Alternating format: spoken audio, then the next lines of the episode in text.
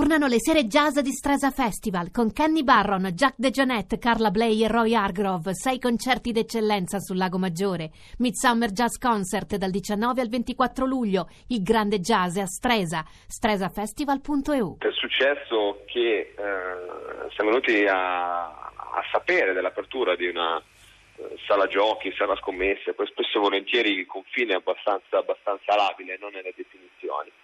Proprio di fronte a una scuola, quindi da lì c'è stata una grande movimentazione. Noi avevamo già in animo, perché era da programma elettorale, di andare in qualche modo nei limiti del possibile a mettere un argine all'espansione di questo genere di attività. Da lì è nato un regolamento che si basa su una legge regionale del 2012 della Giunta Burlando, che in qualche modo pone dei limiti.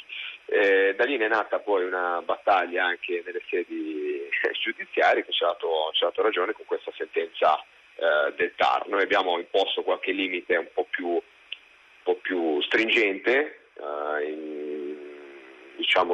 inteso come distanza da luoghi sensibili e quant'altro, e questo ha fatto sì che dal prossimo anno la città di Ventimiglia, tendenzialmente, se questa dovesse rimanere la tendenza, potrebbe finalmente dire addio a buona parte delle slot machine che sono oggi presenti in città. Senta, contro questo provvedimento c'è stata una reazione piuttosto forte e un ricorso al TAR da parte dei gestori di queste sale. Assolutamente. E il TAR ha dato ragione a voi. Il TAR ci ha dato finalmente ragione, quindi noi immaginiamo anche che ci sarà poi un ricorso al Consiglio di Stato, come è probabile, però... Siamo in uno stato di diritto e queste sono tutte le procedure possibili a disposizione. Ma il ricorso degli esercenti su che cosa si basava? Sull'illegittimità di questa decisione, in sostanza. Contestavano il fatto che noi ci fossimo presi un po' la libertà di incrementare i punti sensibili, queste erano le basi del ricorso, però sono tutte basi che sono state rigettate poi dal tribunale. Senta, ma è vero che il territorio vostro, in generale la Liguria, fare queste generalizzazioni a volte è davvero un po' sciocco e pericoloso, però cerchiamo di approfondire. Conosce una diffusione particolare del gioco d'azzardo, della scommessa, della ludopatia? Ma io non credo che sia diffusa più che in altre realtà, questo mi sembrerebbe un po' ingeneroso.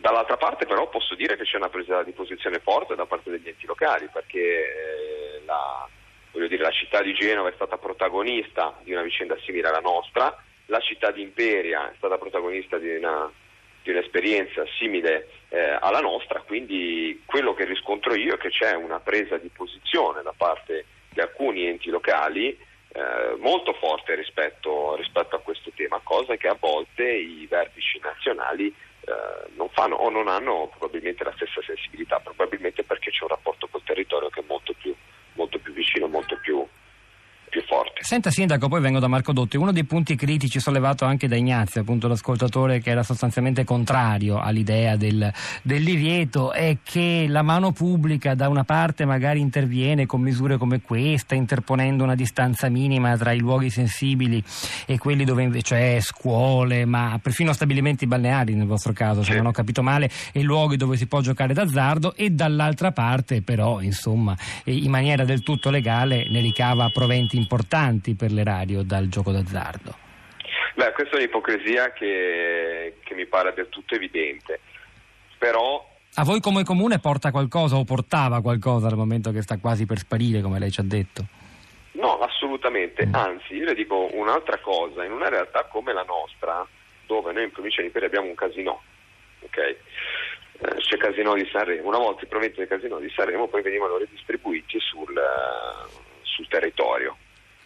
È evidente che poi la distribuzione, o comunque la presenza di tutta una serie di slot machine, o comunque di attività che fanno sì che questo meccanismo che funziona col casino non ci sia più, comunque diminuiscano gli incassi lì, quindi non ci sia un'entrata. Quindi assolutamente no, noi non abbiamo nessun tipo di introito, anzi, noi abbiamo dei costi sociali altissimi, Quindi la mano pubblica, a mio avviso, deve intervenire quando ci sono comportamenti che possono andare a influire, incidere negativamente, come sentivo nell'attimo in cui ero collegato prima di intervenire, su anche i familiari, su tutte quelle relazioni più prossime che ci possono essere, e soprattutto incide negativamente sui bilanci dei servizi sociali dei vari comuni, perché poi queste persone sono tra le prime che vengono a chiedere un'assistenza.